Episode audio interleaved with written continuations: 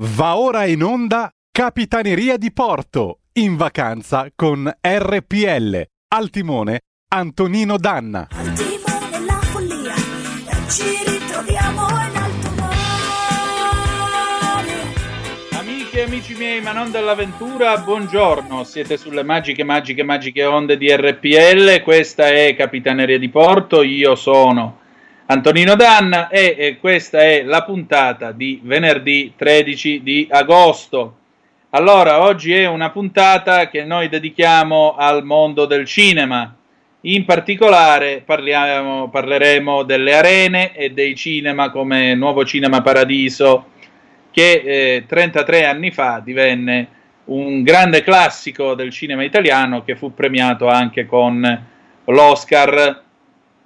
Prima di parlare di questo, però, io vi ricordo che è estate, fa caldo, per cortesia andate a donare il sangue perché del sangue in ospedale c'è sempre bisogno, serve sempre e a maggior ragione avete salvato la vostra vita, salverete altre vite umane.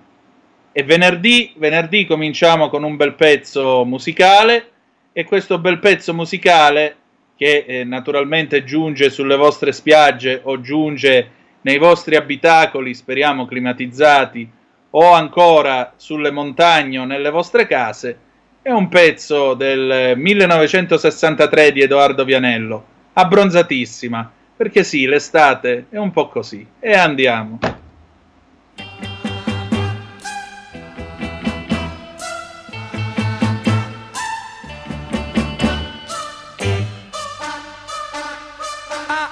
Abbronzatissima sotto i raggi del sole come bello sognare abbracciato con te. Ah, abbronzatissima a due passi dal mare come dolce sentirti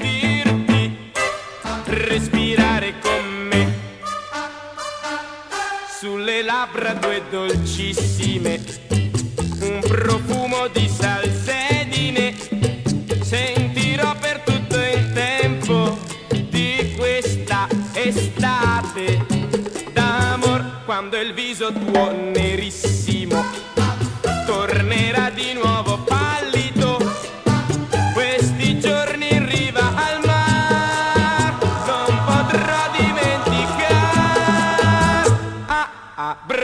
abbronzatissima sotto i raggi del sole a due passi dal mare abbracciato con te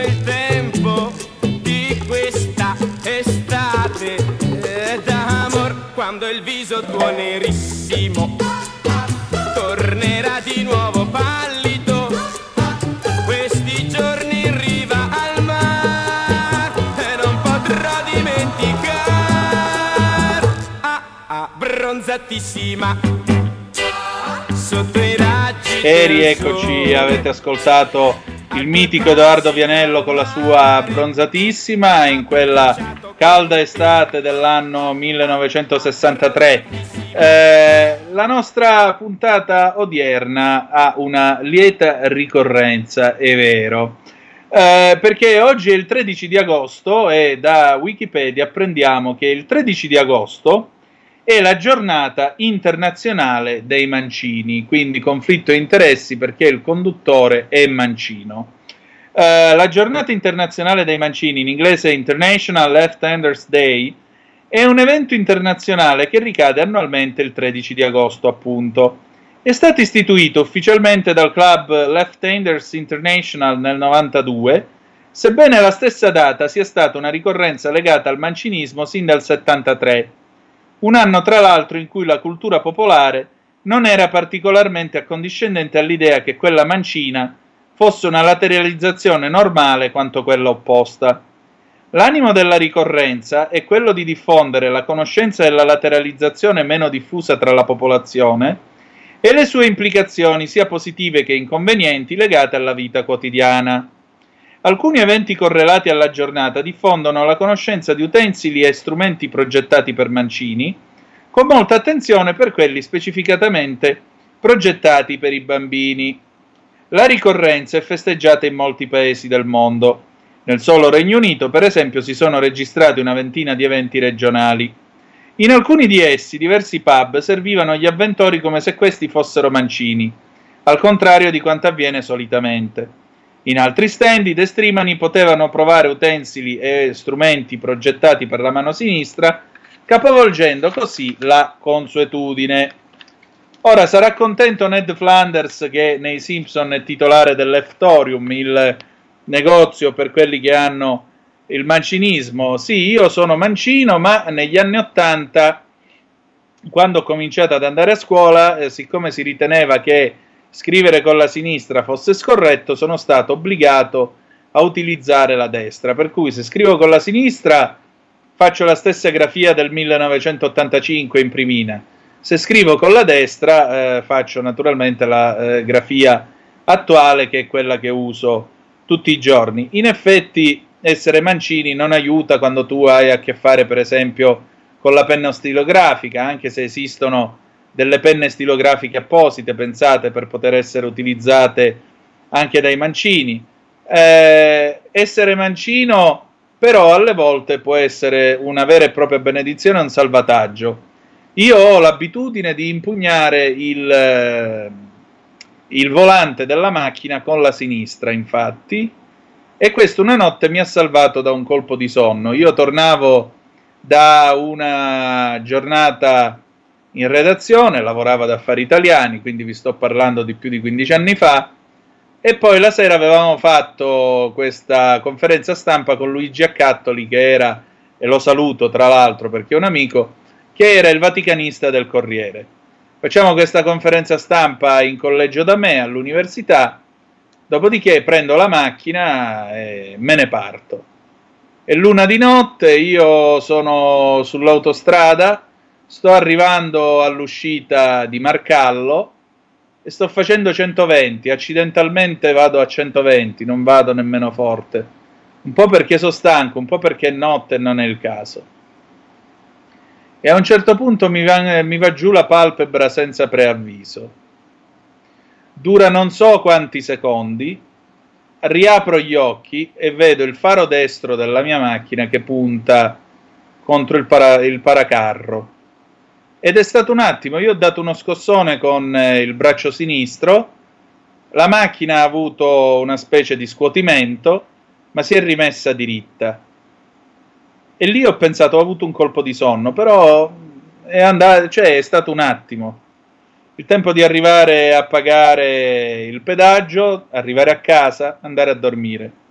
L'indomani mi alzo, la macchina era parcheggiata sotto casa, fronte alla finestra. Quando apro la finestra e la vedo tutta intatta, mi dico io stanotte ho avuto un colpo di sonno e lì ho avuto davvero il brivido freddo del terrore del colpo di sonno. Quindi in questo caso, devo dire la verità, essere mancino mi ha addirittura impedito di andare a sfondare un paracarro a luna di notte sull'autostrada serenissima. E a voi invece essere mancini che cosa ha permesso? 0266203529 se volete intervenire, oppure 346 642 7756 se volete inviare le vostre zappe nel corso di questa puntata di Capitaneria di Porto. Ah, tra l'altro vi segnalo che nella parte finale alle 11.40 avremo con noi Maddalena Baldini che eh, ci porterà con Mangiamondo, la sua bellissima rubrica su bei posti e buone bevute, eh, nell'oltrepo, eh, nello, mm, nell'oltrepo pavese, ecco che mi stavo incartando e mi sono anche incartato, scusate, e ci farà vedere insomma le bellezze dell'oltrepo pavese e le buone cose da mangiare. Quindi restate con noi perché il venerdì ha sempre il suo perché qua alla nostra capitaneria di porto. Del mancinismo si è detto tutto, che era la mano del diavolo, che era la mano scorretta. In effetti, in inglese, se tu vuoi dire che una persona è una persona onesta, c'è questa espressione, right hand man, un uomo di mano destra. E se ci fate caso, right, che è la destra, ma è anche right nel senso di diritto, giusto. Mentre invece, naturalmente, a left hand man eh, necessariamente non è un uomo considerato, diciamo così, affidabile. Roberto, tu sei mancino o destrorso? Buongiorno Antonino, buongiorno ai nostri amici e alle nostre amiche all'ascolto. Buongiorno a te. Sono quello che si dice normale, nel senso di nella norma, la maggioranza sono destrorsi e tale sono anche io. Ah, ho capito, quindi tu non hai avuto rotture di scatole a scuola quando ti hanno spostato la penna da una mano all'altra e ti hanno detto da oggi devi scrivere in questo modo. Meno male, beato te. Però l'ho Certo. viste quelle scene, l'ho viste capitare anche io, sì. Sì, eh, noi abbiamo più o meno la stessa età, per cui negli anni Ottanta abbiamo assistito, abbiamo assistito a tutto questo. E naturalmente però c'è chi dice che il mancinismo sia anche, diciamo così, una possibilità in più, perché pare che chi sia mancino o chi abbia comunque la tendenza a essere mancino, a usare il lato, il lato sinistro appunto del, del corpo umano, sembra che in qualche modo, diciamo così, possa eh, avere una maggiore creatività o diciamo mh, possa essere anche un, eh, un, eh, un personaggio con determinate capacità artistiche o di comunicazione o di espressione. Se non ricordo male, eh, Leonardo da Vinci doveva essere mancino. Non vorrei sbagliarmi, non vorrei dirvi una fesseria. Eh, o lo stesso eh, Michelangelo, ma ribadisco, non, non ho dati precisi in merito e non vorrei raccontarvi delle balle in materia. Per cui il 13 di agosto ci si festeggia noi altri mancini, anche per quanto rieducati, ma sempre mancini siamo. In effetti io porto l'orologio a sinistra, non lo porto a destra e effettivamente eh, uso la forchetta con la sinistra, non con la destra, per mangiare. Poi esistono ovviamente eh, oggetti come le forbici per i mancini e così via, eh, ma eh, ecco, io mi faccio la barba pure con la sinistra, anche col rasoio alla metta, quella all'antica, e così via. È proprio una predisposizione che tu ti ritrovi nel cervello, non puoi farci niente, ma una volta appunto ti dovevano quantomeno rieducare nel momento in cui ti avvicinavi alle sudate carte della scuola e cercavi di imparare qualche cosa.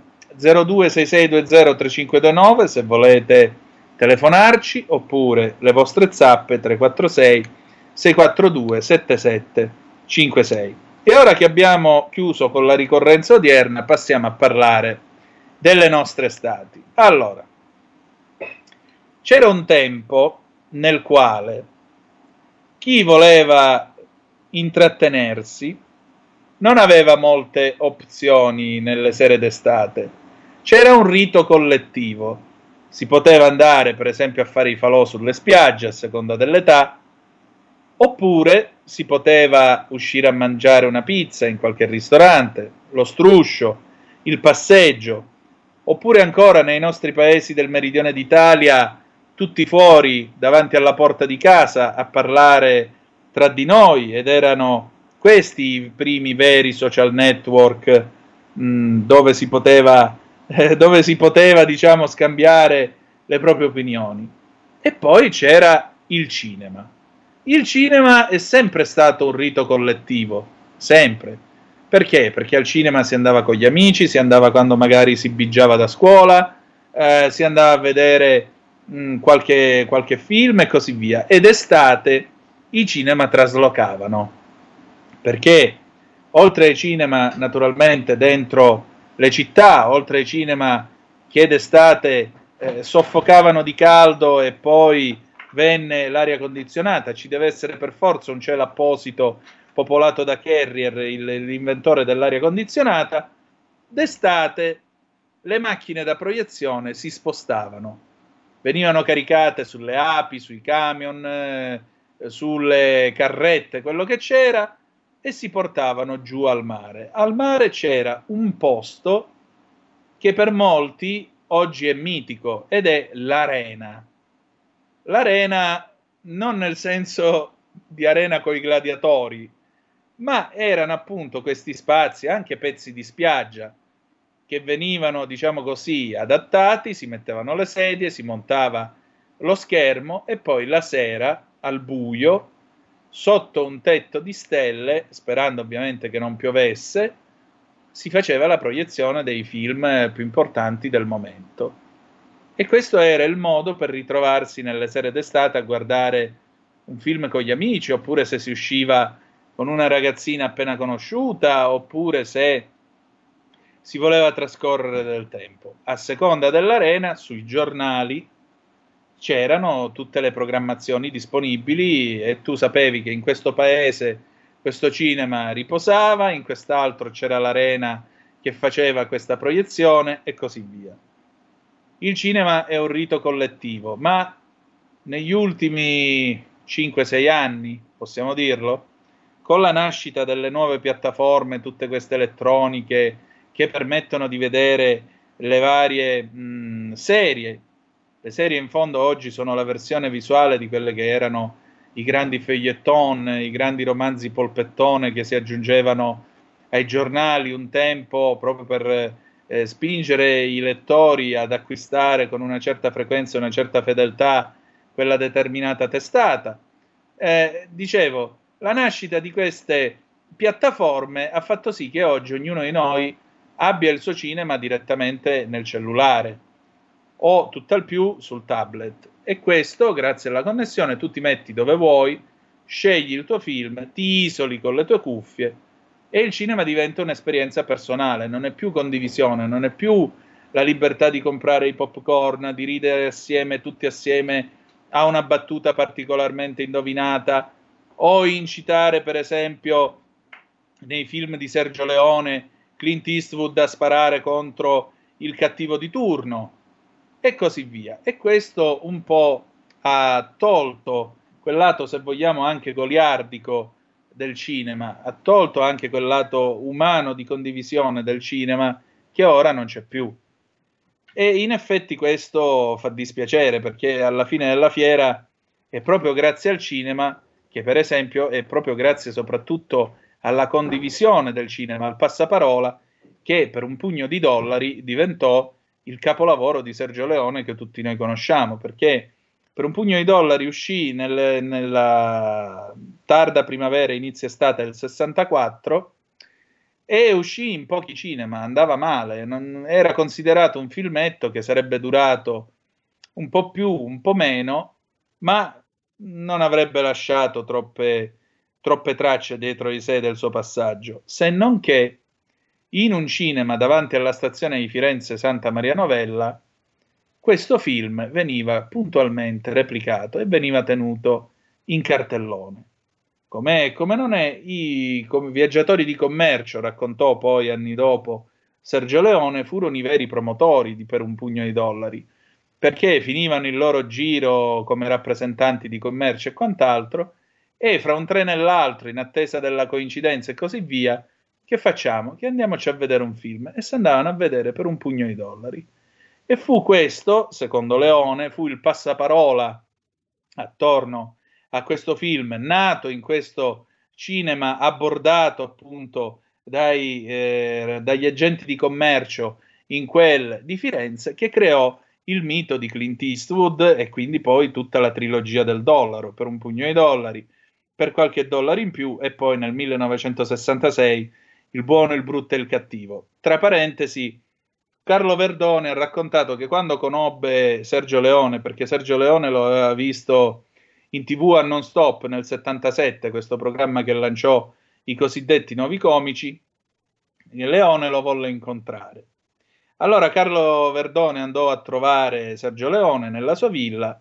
Una delle prime domande che Leone gli pose fu: Ma qual è il film che ti piace di più? Di quelli che ho fatto io. E Carlo Verdone con molta onestà gli rispose eh, per qualche dollaro in più. Allora Leone lo guardò, si mise a ridere e gli disse sei proprio un burino.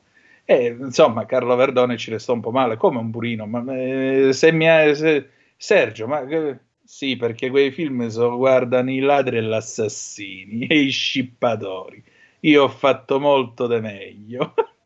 e questo alimenta la leggenda della grandezza di Sergio Leone. Vi confesso che io, quando sono un po' depresso o sono un po' a terra, penso sempre a una cosa che Sergio Leone disse a Clint Eastwood quando lo vestì la prima volta da uomo senza nome per, per un pugno di dollari.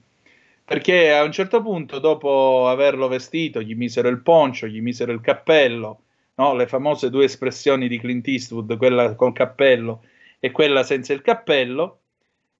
E alla fine Sergio Leone prese mezzo toscano e glielo mise in bocca. Oh, Sergio, I don't smoke, disse Clint Eastwood. E Sergio Leone gli rispose serafico a Clint.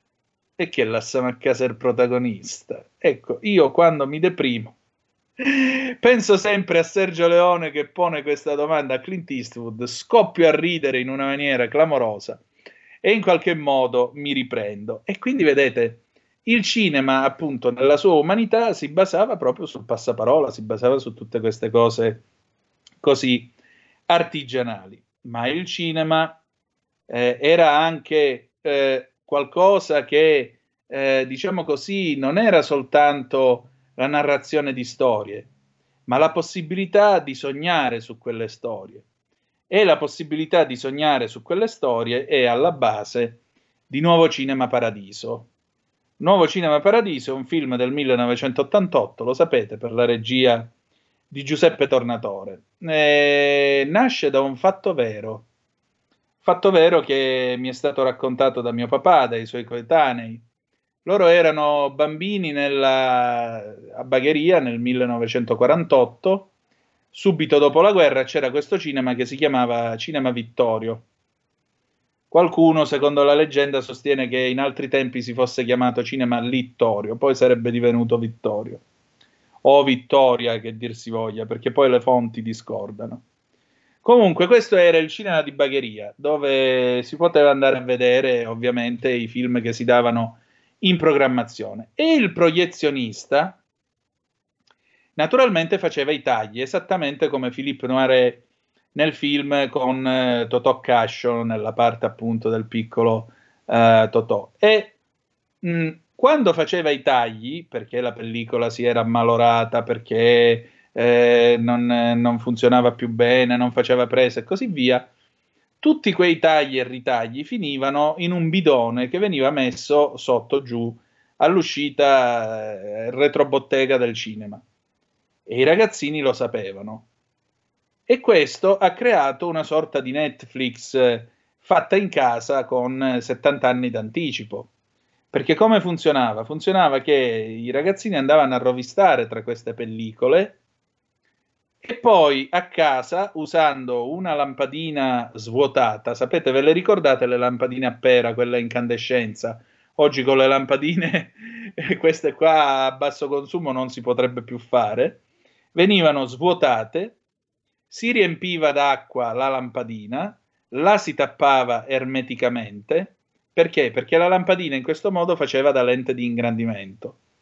Dopodiché buio in sala, e i ragazzini facevano esattamente come fa Totò nel film, cioè alla luce di una candela che si metteva dietro la lampadina. Candela, lampadina, mano del ragazzino con il pezzo di pellicola in mano che veniva fatto scorrere davanti alla lampadina e automaticamente, pam, la magia del cinema si riproduceva anche sulle mura di casa, si riproduceva eh, sulle, eh, sulle poltrone con i loro Mm, diciamo con le loro coperture all'uncinetto che venivano ricamate da mamma e nonne, eh, si ripeteva sui divani e così via, e tu potevi vedere un fotogramma alla volta di quello che tu avevi preso e prelevato davanti appunto al cinema Vittorio in quel di Bagheria. Una delle due, due titoli sono rimasti nella memoria collettiva in famiglia perché mio padre insieme appunto ai suoi amici andava eh, i suoi compagni, no? andava a prendere eh, questa, questa cellulosa, questa celluloide. Eh, due titoli sono rimasti nell'immaginario collettivo: Vita col padre, i titoli di testa, e Nudi alla meta. Che per essere l'epoca, diciamo così, della ricostruzione ci stava pure. Pubblicità e a tra poco con la colonna sonora di Nuovo Cinema Paradiso, Totò e Alfredo.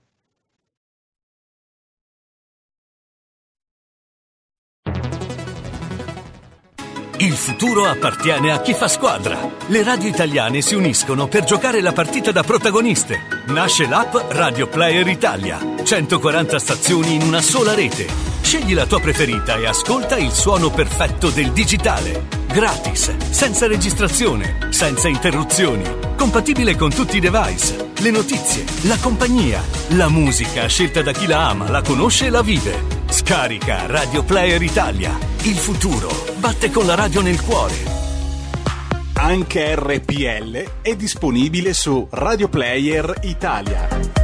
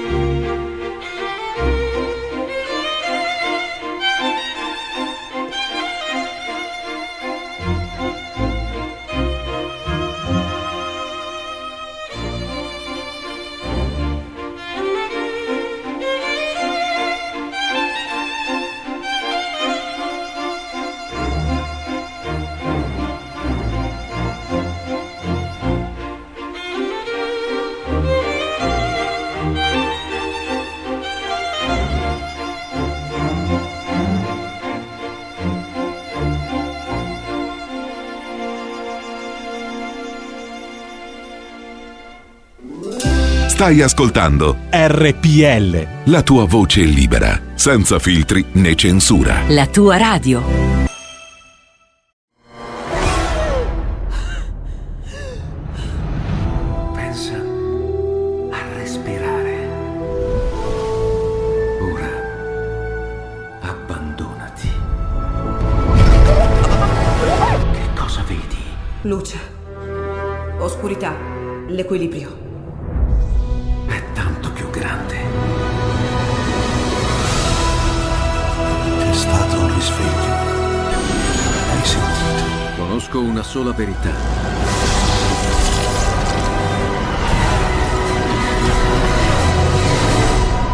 Movie Time ti fa entrare nel vivo del cinema, ti fa sentire come se fossi tu il protagonista del grande schermo.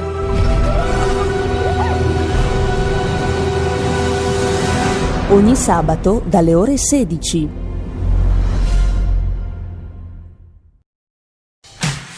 Porta con te ovunque RPL la tua radio. Scarica l'applicazione per smartphone o tablet dal tuo store o dal sito radiorpl.it. Cosa aspetti?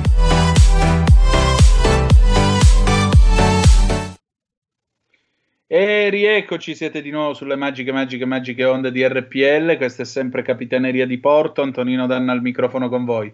Vi stavo dicendo di nuovo Cinema Paradiso, appunto, eh, di questo tentativo di costruire un eh, mini cinema in casa che i ragazzini, appunto, a Bagheria, subito dopo la guerra, facevano con questo ingegnoso sistema della lampadina svuotata, riempita d'acqua, la candela e il pezzo di pellicola col quale si vedevano i titoli. Bene, eh, vi dicevo di Vita col padre e Nudi alla meta. Vita col padre fu distribuito, leggo qua da Wikipedia, in italiano nel 50, quindi come vedete siamo, siamo lì. Ed è un film del 47, uscito in America ovviamente, diretto da Michael Curtiz, che nasce a sua volta da un libro autobiografico umoristico di racconti scritto nel 1935 da Clarence Day Jr. Eh, da chi è interpretato questo film? State a sentire Irene Dunn e William Powell. Di che cosa tratta? Perché nel 1950 di che cosa si poteva trattare in un cinema appunto eh, di provincia eh, nell'Italia meridionale, ma più in generale in un cinema di provincia italiano. Trama: una donna dolce apparentemente remissiva è sposata con un banchiere burbero e autoritario, al quale però riesce a far fare quello che vuole. Il marito, infatti, è in fondo un brav'uomo che ama la moglie e i quattro figli. Un giorno l'uomo si lascia scappare di non essere battezzato. Sua moglie, men che non si dica, riesce a trascinarlo in chiesa per rimediare. Che se volete, questo è un film che sarebbe andato benissimo eh, al parroco di Nuovo Cinema Paradiso, interpretato da un magnifico Leopoldo Trieste, tra l'altro, il quale eh, il quale è un, un, eh, come possiamo dire, un, eh, un interprete perfetto di quella chiesa di Pio XII che eh, agevolava sì le nuove tecnologie, agevolava in questo caso il cinema, la radio e così via, ma era molto chiusa e molto attenta eh, anche al contenuto dei film ed è infatti da allora, dagli anni eh, 40-50, che esiste proprio una valutazione morale che viene redatta dalla CEI e pensate nei cinema parrocchiali è obbligatoria addirittura tu non puoi mandare eh, diciamo così sei fortemente sconsigliato dal mandare in proiezione dei film che non siano eh, moralmente accettabili. Tra quelli che, subire, che dovettero subire questo divieto ci fu anche il futuro Paolo VI, il quale si vide rifiutare per due volte eh, le pizze del dottor Zivago che aveva mandato in seminario a Venegono ai suoi futuri preti quando era l'arcivescovo di Milano perché gli educatori avevano detto che il dottor Zivago non era un film moralmente accettabile da far vedere ai futuri preti. E poi dovette intervenire lui e gli impose la visione del dottor Zivago. L'altro film, eh, Nudi alla meta, ma eh, non, eh, mi risulta però come anno il 1959, quindi siamo un bel po' più in là rispetto alle vicende che raccontiamo in Nuovo Cinema Paradiso. Eh, perché il cinema? Allora, perché i ragazzini facevano questo? Facevano questo intanto perché da un lato andare al cinema non era una cosa che diciamo eh, fosse mh, così economica e, e in un tempo come il 1950, l'era della ricostruzione, chiaramente le, le, persone stavano molto attente a quello che entrava in casa, a come si spendeva e in che modo. E allora questo era un modo un pochettino per venire incontro alla possibilità, diciamo, di eh, frequentare eventualmente una sala di proiezione cinematografica. Uno si arrangiava con la fantasia e quindi poteva sognare di avere il proprio cinema personale e di essere addirittura il proiezionista. Discorso diverso quando si facevano le proiezioni in piazza e allora lì scasava tutto il paese quando si facevano le proiezioni in piazza e quando si chiudeva la serata mio bisnonno riaccompagnava mio padre e le sue sorelle e mia nonna a casa. Gli faceva sempre questa battuta perché eh, era convinta che arrivassero un po' troppo tardi e gli chiedeva in dialetto che gliel'avete pulita la piazza al sindaco già che c'eravate visto che avete fatto così tardi cioè scupaste va chiazzo sindaco. Quindi era tutta un'Italia completamente diversa che si basava sul concetto di condivisione di essere tutti assieme di vivere tutti assieme gli eventi della vita fossero anche un momento di svago. Per esempio in quell'Italia da Nuovo Cinema Paradiso, che c'è anche questa scena nel film, eh, molto spesso il barbiere era il luogo di ritrovo. E non era solo il luogo di ritrovo, diciamo, per confidenze più o meno private, ma era anche, per esempio, un luogo sportivo dove tutti si riunivano a sentire la radio per ascoltare le partite in diretta quando Nicolò Carosio, poi nel 60 arriverà tutto il calcio minuto per minuto, eh, quando appunto eh, Niccolò Carosio faceva le sue tele- radiocronache degli eventi di football, come si suol dire, come si poteva dire a quel tempo. E quindi tu vedevi la gente con la faccia insaponata che levava alte le braccia nel momento del gol e il barbiere doveva stare anche attento perché sennò col rasoio gli avrebbe tagliato la gola era tutto un altro mondo e tutti si, si, avvicinavano dove c'era la radio, che era anche un mezzo potente di richiamo per eventuali clienti e così via, proprio per poter ascoltare dal barbiere eh, quello, che, eh, quello, che, stava accadendo, eh, come eventi allegri, eventi meno allegri. Prima del film c'era la settimana Incom, che si vede anche appunto in Nuovo Cinema Paradiso, eh, e veniva anche, oppure c'era anche il cosiddetto comunicato. Mio papà lo ripeteva spesso, dice comunicato, oggi il presidente De Gasperi ha fatto il bagno nella fontana di Trevi a Roma. era, era tutto, erano tutti questi gli strumenti attraverso i quali ci si poteva da un lato svagare e dall'altro informare, perché se voi pensate invece a com'è il mondo adesso, a qual è il limite tra palle e verità, alle varie fonti più o meno credibili di informazione che ci sono in giro, tu ti metti le mani nei capelli. In quel tempo si sapeva dove si potevano prendere le informazioni, da chi si potevano prendere, come ci si poteva eh, divertire, svagare in modo tranquillo e, e così via. A volte, a proposito di informazioni, succedevano delle cose un pochettino comiche, come un vicino di casa di mio bisnonno che era palesemente analfabeta, ma un bel giorno recatosi dal barbiere a farsi tagliare i capelli per, volendo ostentare una certa, un certo stile, impugnò il giornale di Sicilia. Sulla prima pagina c'era la fotografia di un agghiacciante scontro fra treni, morti ovunque, sangue ovunque. In quel momento entra mio bisnonno.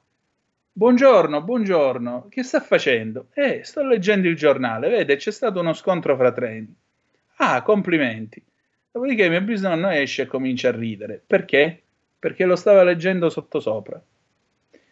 Era, era un altro mondo ed era anche un mondo nel quale, come vedete, l'analfabetismo, l'ignoranza erano vissuti con dispiacere e si cercava di porre rimedio. Ora in questa società le cose si sono ampiamente ribaltate e vabbè, non entriamo in tema perché se no usciamo dall'onda lunga dei ricordi e ci riportiamo a questo mondo così pazzesco nel quale viviamo. E poi l'estate appunto si andava all'arena. L'arena esiste ancora e a Santa Flavia, questo paese vicino Bagheria, si chiama Arena Paradiso, guarda caso, se vi capita la trovate su Facebook eh, o anche il sito e si andava all'arena per andare a vedere il cinema. Eh, come ci si poteva arrivare?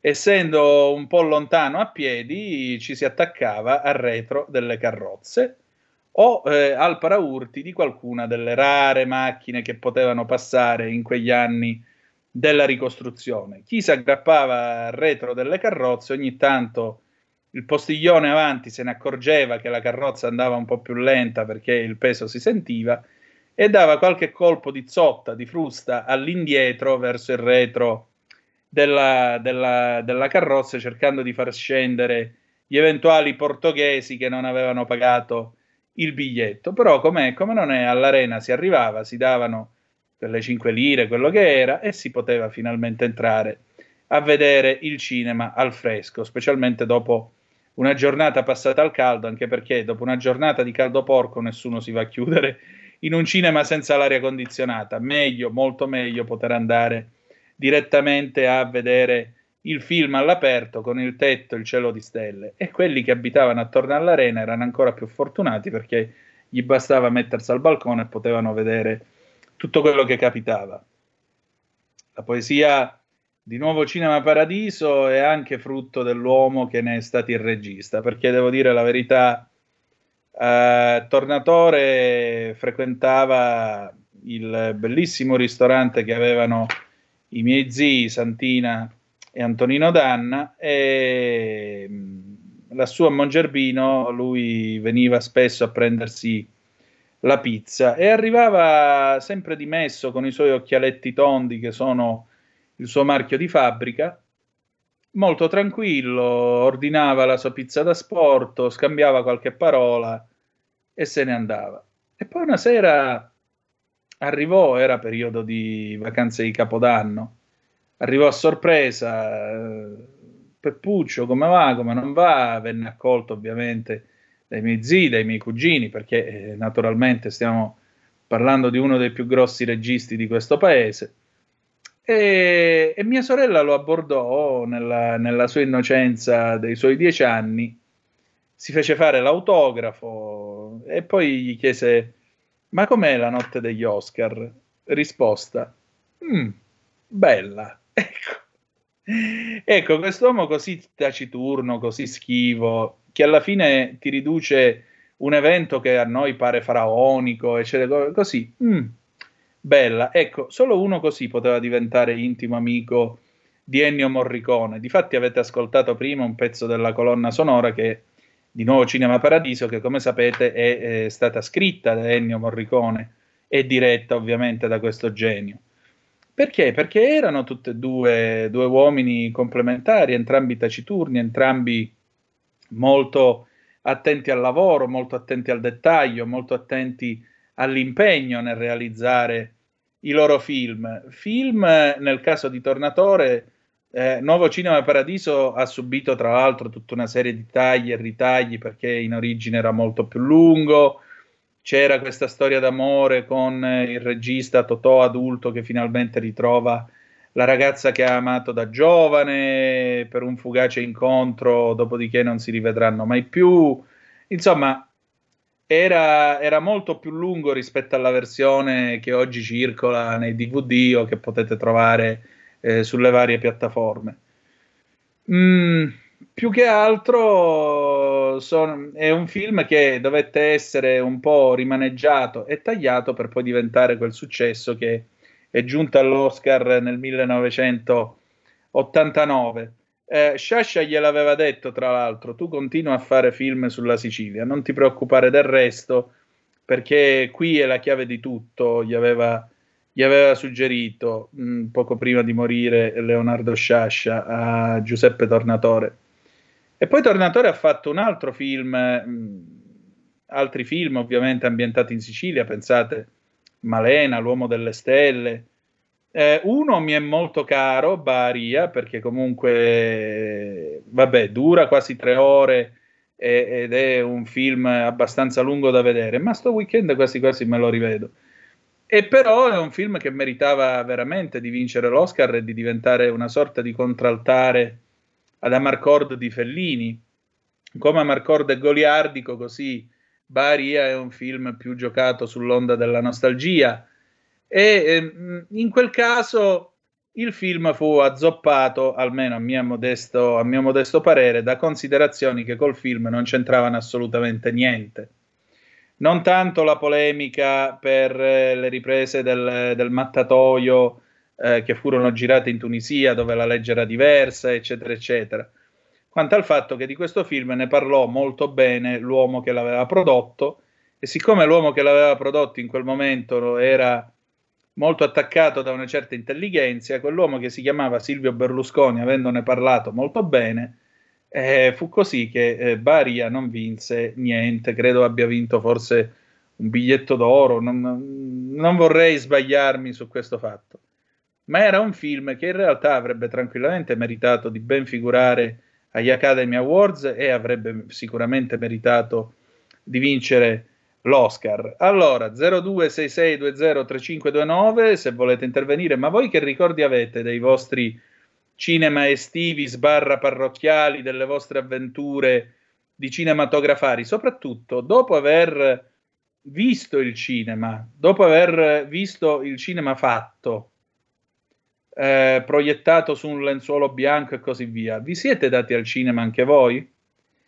Papà, per esempio, si comprò la cinepresa doppio 8, non super 8, doppio 8, come quella di Zapruder per capirci, a molla che si carica e fa il film a 18 frame al secondo. Altri dopo si comprarono il Super 8 Super 8 che ora è tornato anche in auge perché la Kodak ha ripreso a rifare le cartucce di pellicola Super 8 e quindi c'è tanta gente che ha ripreso a fare i film in formato analogico, anche se sviluppare una cartuccia di Super 8, 3 minuti di filmino molto spesso muto, insomma, ha il suo prezzo e ha il suo perché. Però questa è stata anche la via d'ingresso per tanti ragazzi, incluso lo stesso Tarantino, eh, al mondo del cinema, a come si faceva il cinema. E quindi vedere appunto il eh, cinema proiettato all'interno del, del, mh, mm, del, del cinematografo ha portato tanti al cosiddetto passo ridotto, come dice Philippe Noiret nel film eh, appunto Il Nuovo Cinema Paradiso, ad attrezzarsi con le cineprese portatili, con i proiettori e attraverso quelli buona parte della memoria analogica dell'Italia degli anni tra i 50 e i tardi 70 si è preservata. Quanti di voi hanno a casa i filmini, le pizzette girate in uh, Super 8 o doppio 8? Quanti di voi hanno ancora il proiettore? Voi ve li guardate ancora i film in Super 8? Perché ci sono anche dei club dove ancora oggi si organizzano delle proiezioni all'aperto nelle sere d'estate e si guardano i grandi classici del cinema in pellicola. E quindi tu puoi ancora vivere la magia del cinema, quello vero. Io non dimenticherò mai la delusione che ho provato quando sono andato in un cinema milanese e parlando col proiezionista gli ho detto ma vi arrivano ancora le pizze da mettere nella macchina? Risposta no. A noi arriva tutt'al più un DVD, era il tempo del DVD, noi lo mettiamo nel proiettore e la gente si vede direttamente il film. E anche questo è stato qualcosa che un po' si è perso, e anche questo è qualcosa che è andato. Mauro da Reggio Emilia, pronto chi è là? Pronto, ciao Antonino, spero che tu stia bene. Eh, un po' Vedi? meglio, dai, dimmi. Io, io sono nato nel 55 in un quartiere periferico di Reggio Emilia detto Gattaglio, che era al termine che cominciava dove c'era il, il viale che portava al cimitero suburbano e terminava contro l'argine del torrente Crostolo. Il centro del quartiere era il bar cooperativo della Casa del Popolo, no? a piano terra. Sul secondo piano c'erano le sale dove si andava a guardare la televisione, io ti parlo di quando avevo sei anni, nel 61. E poi sul retro c'erano tre campi da bocce no, dove giocavano tutte le persone, non erano vecchi. Alla sera d'estate giocavano anche de- della gente di, di 30 anni, come aveva mio padre. E di fianco, alla fine dei campi da bocce, c'era un, eh, una siepe con un cancellino dove al sabato, con tutte le file di, di- di sedie, quelle pieghevoli unite una all'altra, con la seduta che si chiudeva eh, di legno, proiettavano dei film. E io ho un ricordo nettissimo perché mi ci portò mia madre un sabato, era penso che fosse luglio proprio perché dopo sono stato otto giorni al mare e c'era, eh, mi prese un chinotto San Pellegrino che il barista te lo dava nella bottiglia con la cannuccia, la cannuccia era contenuta in una cartina sottilissima ma dentro non era di plastica era di paglia e dovevi stare attento perché se la schiacciavi dopo non tirava più. E eh, proiettavano un film di John Wayne, un western, Sentieri lontani, la storia di, di John Wayne e di un, di un ragazzo che inseguono i, i comanci noieki che hanno, hanno distrutto la famiglia di, di, di sua zia e hanno rapito la bambina. Per cui mi hai fatto ritornare indietro, porca miseria, di 60 anni. Ciao Antonino. Scusami, la mia non vuole essere una battuta, credimi, non c'entra la politica, non c'entra nulla. Però l'idea che in una casa del popolo del Partito Comunista Italiano proiettassero un film di John Wayne, cioè uno che era l'alfiere del Partito Repubblicano in America, io lo trovo straordinario. Cioè, veramente lo trovo sinceramente straordinario. Perché non è che stiamo parlando del cinema parrocchiale, stiamo parlando della casa del popolo del Partito Comunista Italiano. E non aggiungo altro. Poi dopo, va bene, Anni Moretti ha, pu- ha polemizzato in aprile dicendo che l'educazione dei, eh, dei dirigenti attuali del, lui diceva nel 98 del PDS nasceva dal fatto che negli anni 70 andavano nelle sezioni a vedere la televisione a colori e guardavano Fonzi che faceva ehi e quindi la loro educazione si è basata su Happy Days e non eh, sul, su motivi politici. Ma questa è un'altra storia. A proposito mh, io voglio salutare Federica Torselli che probabilmente mi sta ascoltando. Federica ci ha mandato alcune foto eh, della sua bellissima campagna. Sapete che lei il venerdì generalmente interviene con il nostro Lorenzo Viviani nell'ambito di Zoom Green, ora è agosto, quindi per adesso siamo un po' lontani dai temi agricoli, Però, siccome c'è stato un dibattito prima che ha chiamato Alessandro da Bologna durante la mh, rassegna stampa e mi ha invitato a mangiare le crescentine a Bologna se passo, e stai tranquillo che io ti troverò, caro mio, e non è una minaccia e ce le andremo a mangiare. Allora, eh, Federica mi scrive: Le crescentine o gnocchi fritti sono buoni ma pesanti, manca solo l'anduia come condimento e il gioco è fatto. E poi spiega: Lo gnocco fritto va gustato col salame e un buon bicchiere di lambrusco. Ma va bene qualsiasi salume di origine suina. Ora, a parte che a me sta scoppiando una fame che voi manco ve la potete immaginare, ma buon Dio, cioè, eh, vi mettete a parlare di queste cose in questo momento, cioè, ma non vi pare di farmi un torto? Io non lo so. Piuttosto, voi che cosa vi portavate da mangiare al cinema? Perché appunto Mauro si prendeva il chinotto, poi il popcorn era il momento dell'esotismo del popcorn, perché chi l'aveva mai visto il popcorn fino a un certo punto, oppure si poteva prendere qualche bevandina gassata, qualche cosa così, erano tutte queste cose che facevano l'esperienza del cinema. E poi c'era anche l'arredamento, perché il cinema non necessariamente aveva i sedili foderati. Io mi ricordo il vecchio cinema Valentini, il Cine Teatro Valentini, che è a Vibo Valencia ed è chiuso da ormai tempo immemorabile, e aveva le sedie di legno. Tu ti sedevi, la poltrona scendeva giù, però erano comode, devo dire la verità, non ne ho un ricordo scomodo. Per cui, ecco, Federica mi risponde, dice no, non è un torto parlare di gnocco fritto, è solo l'antipasto. Grazie, dopo che cosa ci mangiamo allora? A questo punto dacci la ricetta di questo pranzo emiliano romagnolo, così almeno lasciamo contenti i nostri ascoltatori tra una mezz'oretta mentre si sentono talk, si mangiano l'impossibile pure loro a questo punto. E vi dicevo, non le ricordo come delle sedie abbastanza scomode, anzi erano abbastanza avvolgenti. Certo, quando t'alzavi, bom, bom, bom, sbattevano perché tu t'alzavi e il fondo della sedia si rimetteva in posizione verticale. E vabbè, succedeva casino quando ti dovevi alzare, te ne dovevi andare e così via.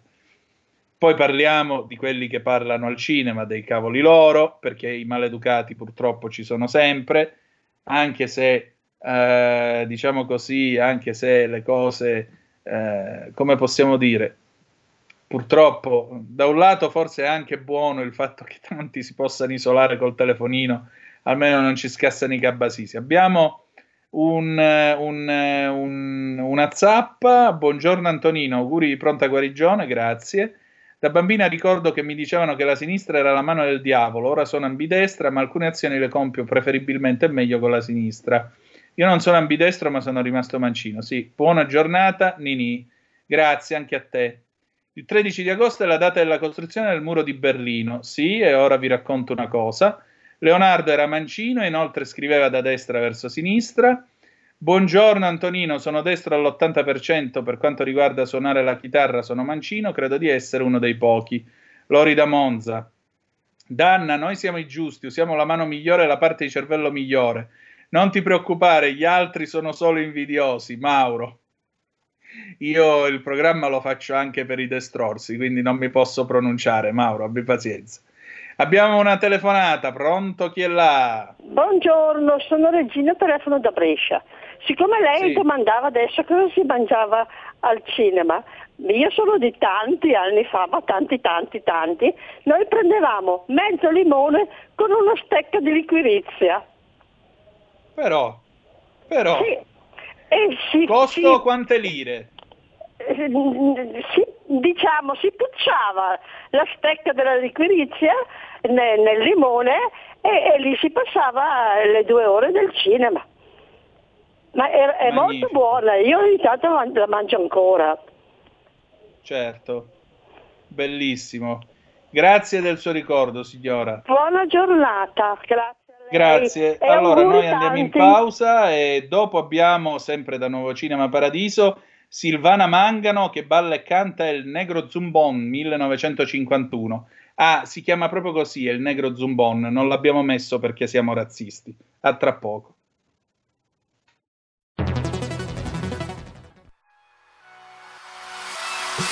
Chi sbaglia paga.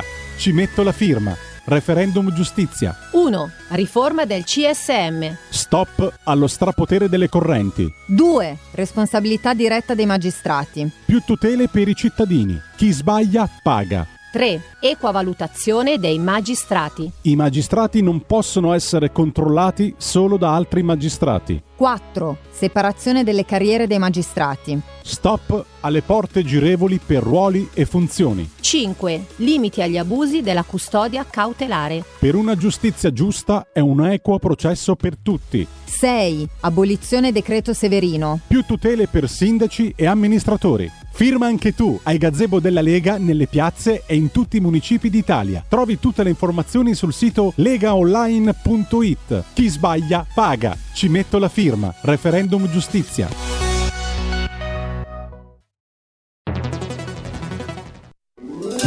Stai ascoltando RPL. la tua voce libera, senza filtri né censura. La tua radio.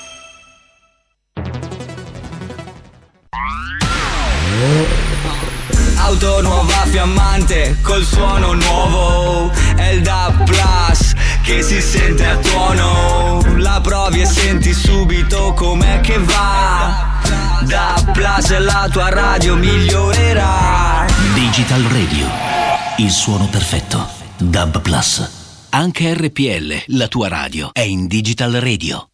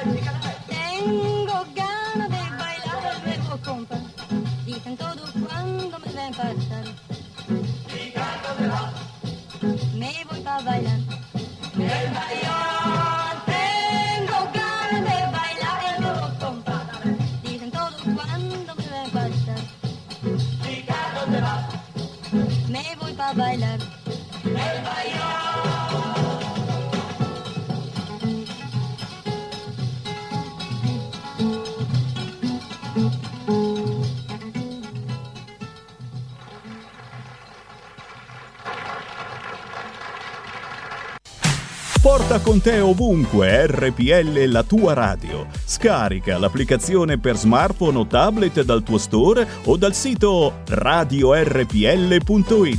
Cosa aspetti?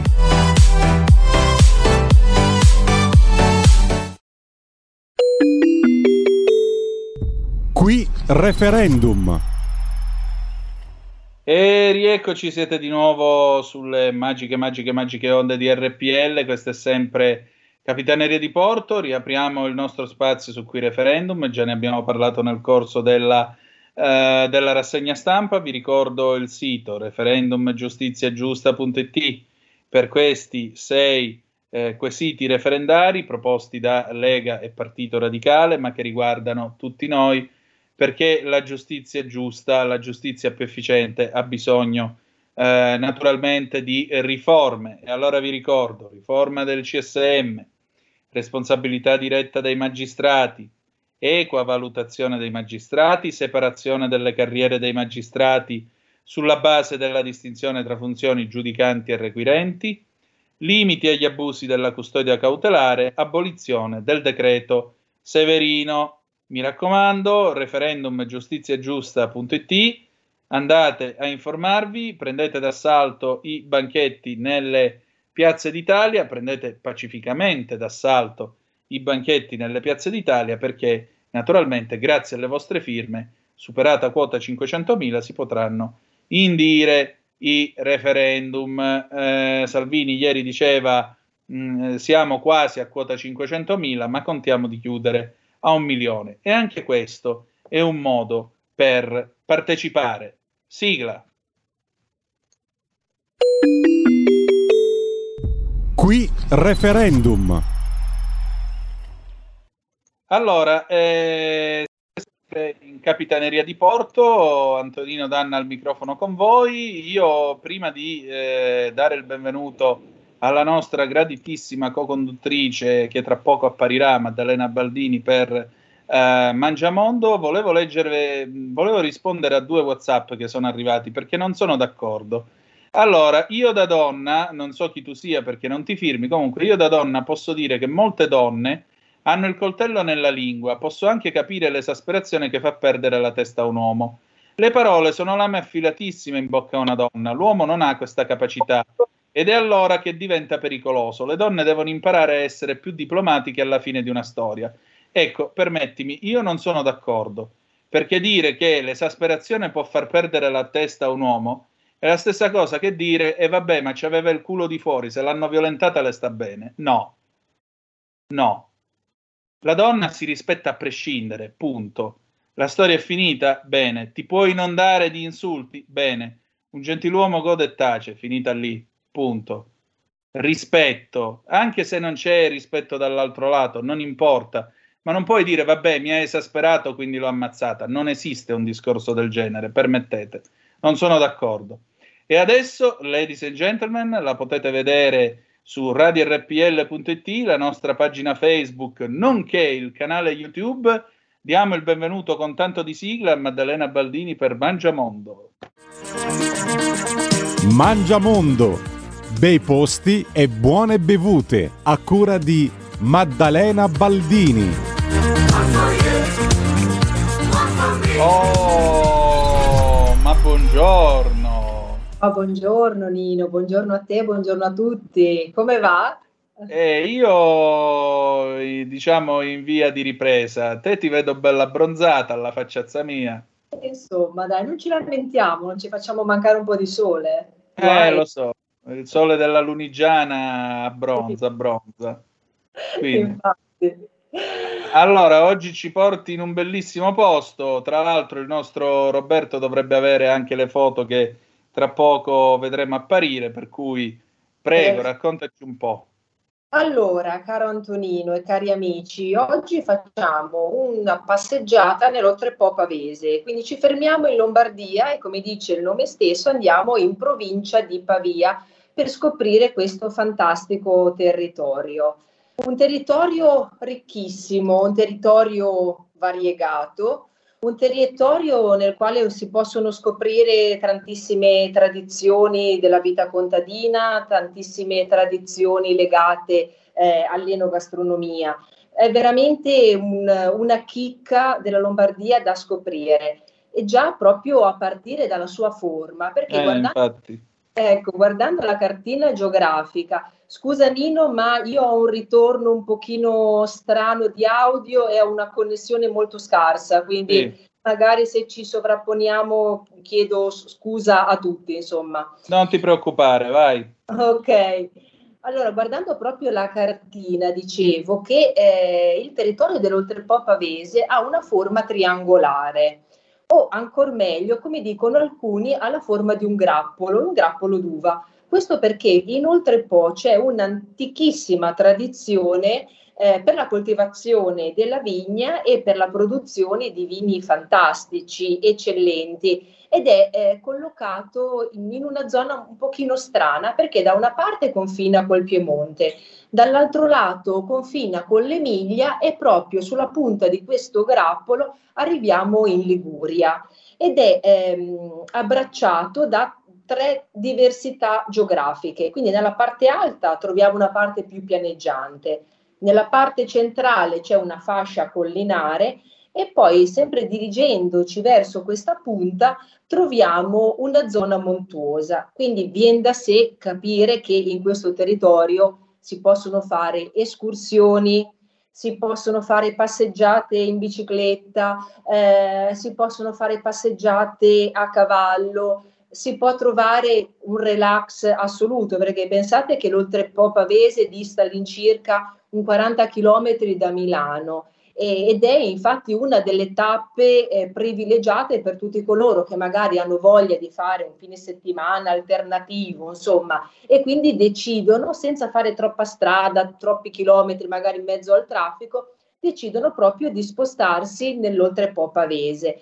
E l'Oltrepo Caronino pensa che eh, ha anche delle curiosità, delle chicche, sempre alcune legate al filone del mondo vino, altre invece pensa legate al paranormale.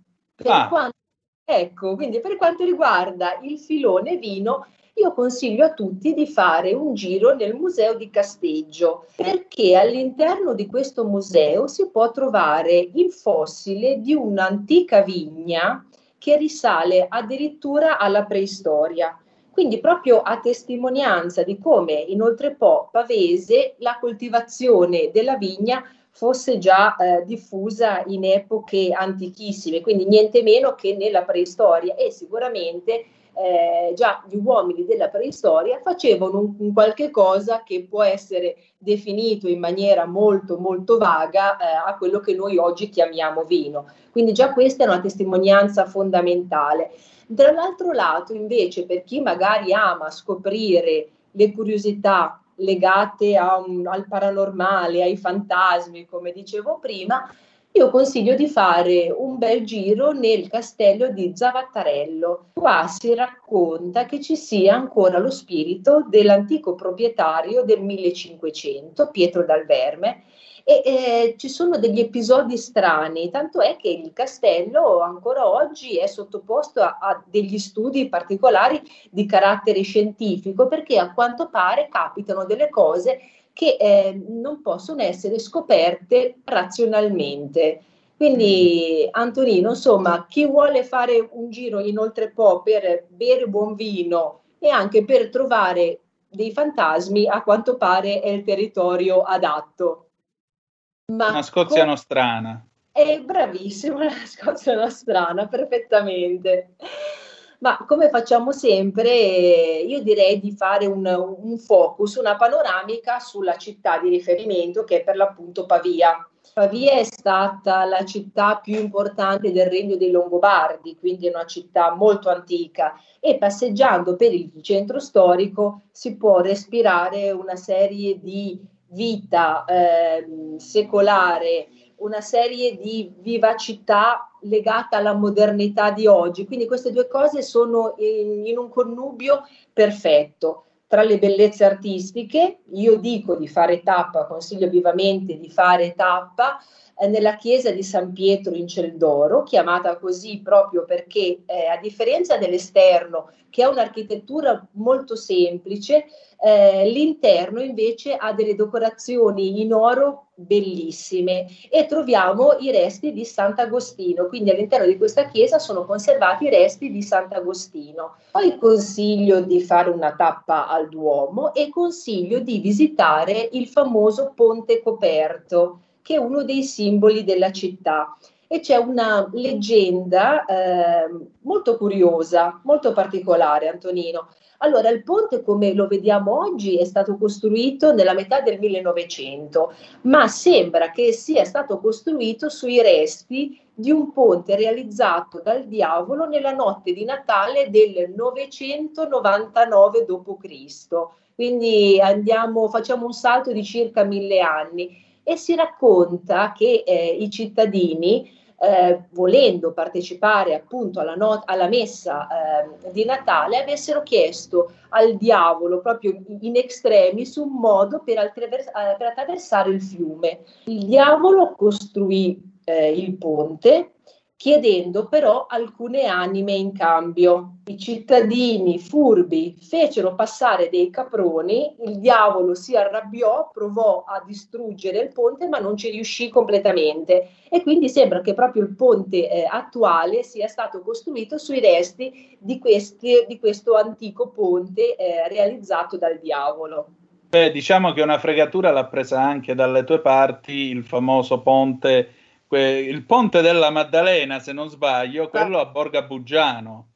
Bravissimo, bravissimo, anche quello tra l'altro chiamato anche Ponte del Diavolo, insomma, perché eh, in Italia ce ne sono tantissime di leggende e di tradizioni che vedono proprio il demonio magari legato a delle architetture o nella maggior parte dei casi proprio eh, ai ponti. Perciò anche eh, a Pavia c'è questa bellissima e antica leggenda. Altra tappa, caro Antonino, vedo che i minuti, mamma mia, scorrono. Eh, Altra sì. tappa eh sì, è la Certosa, la Certosa di Pavia. Anche questo è, è un gioiello, è un gioiello di architettura, tra l'altro in un contesto eh, naturalistico bellissimo. Quindi già l'impatto estetico è, è magnifico. Entrando si possono scoprire delle opere d'arte meravigliose. Ricordo solamente la pala del Perugino e ehm, ricordo alcune opere di Bergognone, ma la caratteristica a parer mio è più affascinante, più curiosa, sono i finti certosini che si affacciano dalla, nella parte alta della navata centrale. Quindi eh, volgendo proprio gli occhi verso l'alto si vedono queste bifore, queste finestre a doppia apertura dalle quali si affacciano dei certosini che guardano lo spettatore ed è una cosa molto divertente anche perché hanno delle espressioni eh, curiose e eh, intriganti. Quindi consiglio anche di visitare la Certosa perché merita. Ma caro Antonino, facciamo anche un bel giro tra le bontà della Ecco. tavola e del bicchiere. Allora, abbiamo detto che l'Oltrepo Pavese è territorio divino. Pensa che eh, in questo territorio, in Oltrepo, eh, abbiamo il 45 parallelo, è attraversato dal 45 parallelo che è chiamato anche il parallelo del vino, proprio perché taglia tutti i territori che a livello mondiale hanno una produzione mh, qualitativamente molto alta di vini, quindi l'Oltrepo è uno dei protagonisti. Qua troviamo soprattutto il Pino Nero che viene spumantizzato in versione bianca e anche in versione rosata. Quindi consiglio di assaggiarlo perché è veramente eccezionale. Ma poi troviamo anche tantissime prelibatezze della tavola, sia a livello di piatti che di prodotti tipici. Ricordiamo il salame di Varzi, fatto niente meno che con le parti nobili del maiale e si pensa che la tradizione arrivi anche in questo caso dai Longobardi.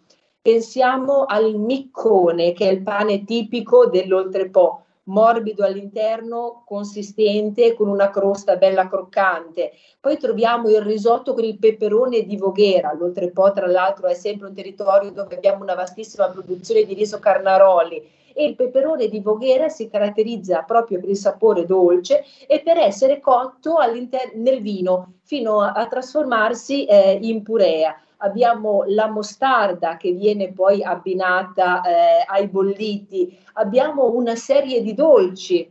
Pensa che addirittura sembra che anche la colomba pasquale sia nata proprio nell'Oltrepo pavese e c'è sempre una leggenda che lega questo dolce particolare che è un simbolo della nostra tradizione, ehm, lega eh, appunto la colomba a, a un re longobardo, Alboino, che era entrato a Pavia per conquistarla, il suo cavallo stramazzò al suolo e il fornaio, un antico fornaio, eh, arrivò davanti al cavallo con un dolce a forma di colomba come simbolo di pace.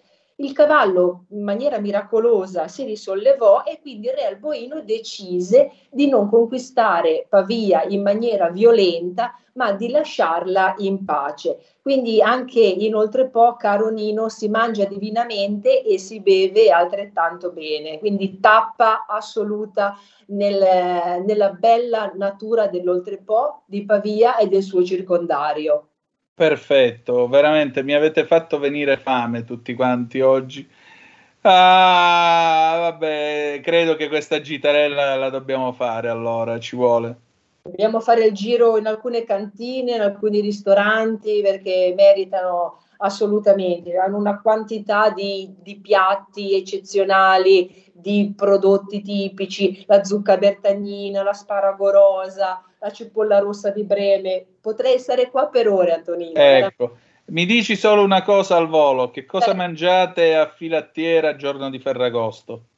Allora, la tradizione vede tantissimi piatti. In casa mia si farà la bomba di riso, che è una sorta di tartù Sì. con un ripieno bello sostanzioso di carne. Ah, Testi, che come dicevo in una delle puntate precedenti è il forno tipico del territorio. A questo poi associamo un altro piatto povero della tradizione che si chiama barbotla, che è fatta con i fiori eh, di zucca. bellissimo. Beh, allora buon Ferragosto e grazie come sempre. Anche a voi, ciao a tutti, ciao Nino. Grazie, buona giornata. E allora noi riprendiamo la linea, grazie ancora a Maddalena Baldini per la sua gentilissima collaborazione e anche per la sua bravura, prima di tutto, perché ci porta in questi viaggi eh, enogastronomici molto interessanti, più che altro è poi la bava che si deposita qua a terra, perché uno si mangerebbe l'impossibile, oltre a vedere la straordinaria bellezza del nostro paese.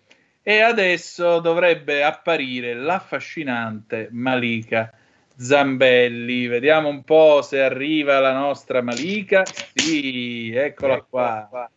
Ciao, Ben buongiorno. trovata, Ciao, ben Antonino. trovata.